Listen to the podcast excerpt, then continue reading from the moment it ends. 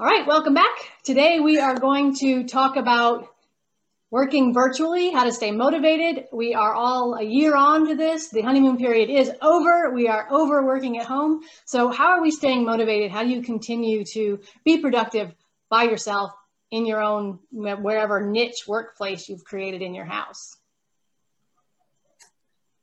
That's, Everybody's silent. There's no doubt once. That's, but it's a, it's a great topic because so many people are itching to get back to the society of, of a workspace with other people, you know, to, to actually have a chance to chat and to sit around and have a coffee or a glass of water or whatever mm-hmm. and just work in something that resembles normal.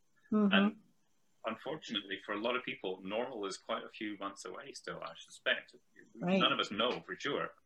But I think for a lot of people, normal is still quite a stretch away. Hmm. I saw a thing where a um, CEO recently said, let's stop talking about timeline and just figure out how to make this work until it, we don't do it anymore. Yeah.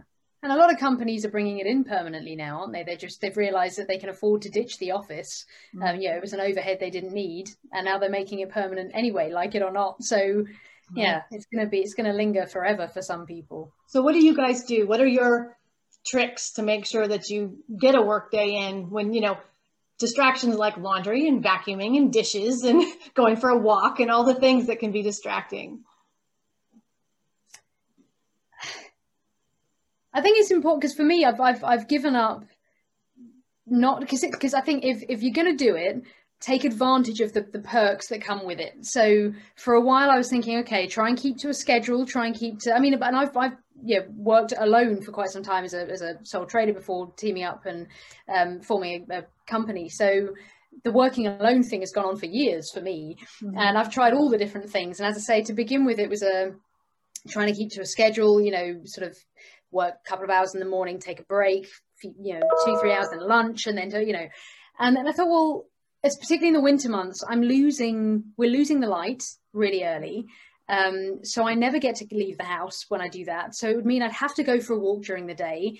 And initially there was a slight bit of resistance in me where I thought, but, it's working, it's a working day. What do you, you can't, oh, and I thought, hmm. but can't enjoy it if I if I can shift my hours so I can work a little bit more, an extra hour in the evening if I have to, mm-hmm. um, take advantage of it. I think it's it's it's easier perhaps when you don't have um, a boss that you're that yeah because I think a lot of people are, are worried and nervous about not being on their emails 24 7 and replying instantly mm-hmm. because they think well if they can't see that I'm working they're going to assume I'm not until proven otherwise so if they send me an email and there's a half hour wait they're going to assume that I was out you know making a sandwich or something so you know I think for, for me it was perhaps slightly easier but I still had to break that routine in my head and think you know in, embrace it. If you're working from home this is part of the the luxury of doing that. There are benefits so just go and take advantage enjoy the of flexibility of it. Mm-hmm. yeah.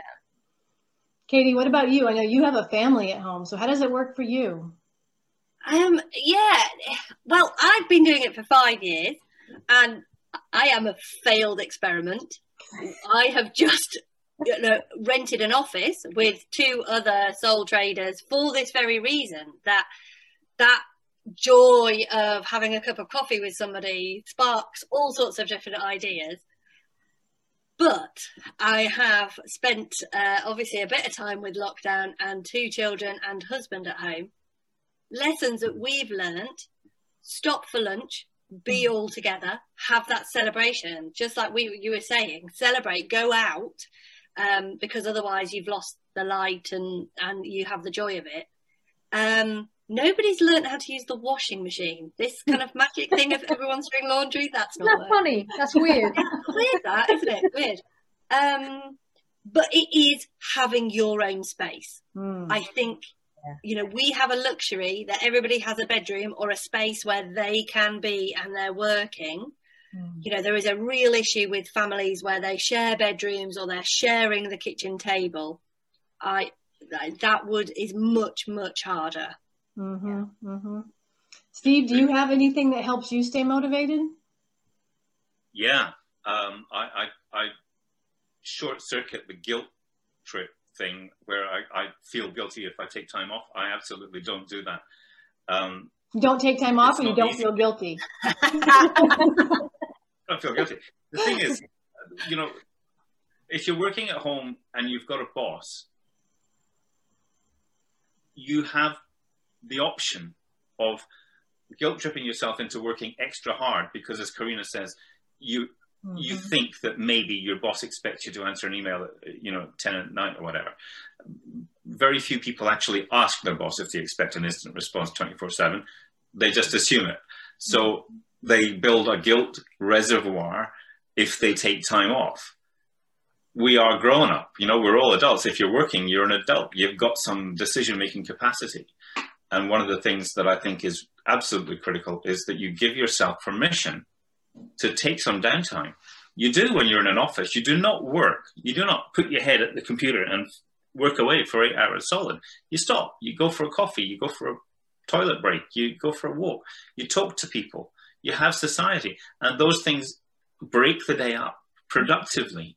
They don't get in the way of work. They allow you to work. They allow you to keep concentrating and they allow you that flexibility. So when you're at home, it's productive to do the same thing. You may not have the people, but you do have the flexibility to go and do the laundry. What fun!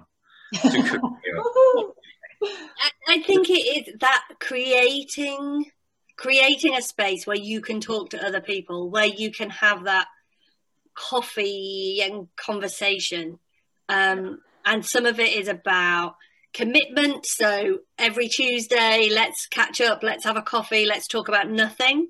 Mm-hmm. Um, but you, it uh, takes a lot of energy trying to implement that.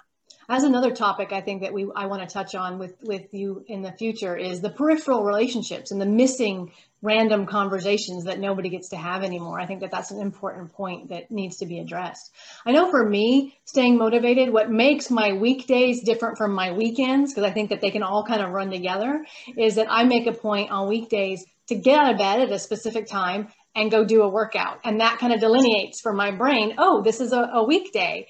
We're going to do that. And then on weekends, it's a little more get up and have some coffee and hang out with the dog. So I've really worked to delineate weekdays from weekends in some way early in the morning so that it just gets me in that mindset. Totally agree. Mindfulness or yoga or something that gets you in that mindset of I am ready, I have the energy to get going mm-hmm. really can make all the difference. Do you think that getting dressed for work, like completely dressed, not just a top, because you know all of us are on Zoom, we could all wear like you know sweats or joggers or we've known you but we've known you long enough. We know you've got nothing on under there. It's chilly but it's freeing. So do you think that's important? Is that an important thing? Totally. When i worked from home on my own having that psychological change of I put something on that wasn't jeans and a t-shirt mm. really made such a difference. It gets you in the right mindset. Mm-hmm. Yeah, yeah. I think that helps too. Yeah, definitely. Uh, it, that's not a female thing, is it? Only Steve. No, no. Um, yes. no, um, no, no. Yes. Pretty much. I think one thing that's important. I mean, I, I I'm wearing my kilt as I speak. I've got my kilt on and no underwear. Um, no, I, TMI. I, I depends on it depends who I'm talking to, whether I get a shirt on or wear a sweater or a t-shirt, whatever. Mm-hmm. Um, but mostly my clients are, are, are, quite relaxed about that stuff anyway, to a point. So mm-hmm. it's not mm-hmm. an issue for me as an individual. But I think one thing that is I find super critical, if it's possible, and I know for every, it's not possible for everyone to do it, but is to carve out a space, a physical niche mm-hmm. in your home, which is your office. Mm-hmm. And it's mm-hmm. not a shared dining table that where you have to move everything to, to sit down and eat. And it's not standing at the kitchen counter and it's not in the living room where your computer gets in the way of the television. It's a neat, it doesn't matter whether it's just a corner or, or you know, you pull a curtain across, so you work in the cupboard under the stairs, but having a specific space that is dedicated to work, I find mentally freeing. I find that very, very uh, important mm. to, to mm. delineate work from fooling around on the computer. Yeah. We have 30 seconds, you guys. Space and time. Yep. I think they're two things. My Doctor Who reference, space and time. Yep. Other things. I agree. I agree well, entirely. That's it. That's what we've got. 10 minutes. Zoom, zoom. So, but thank you so much for joining me as always. And I look forward to the next time we get to have one of these quick chats.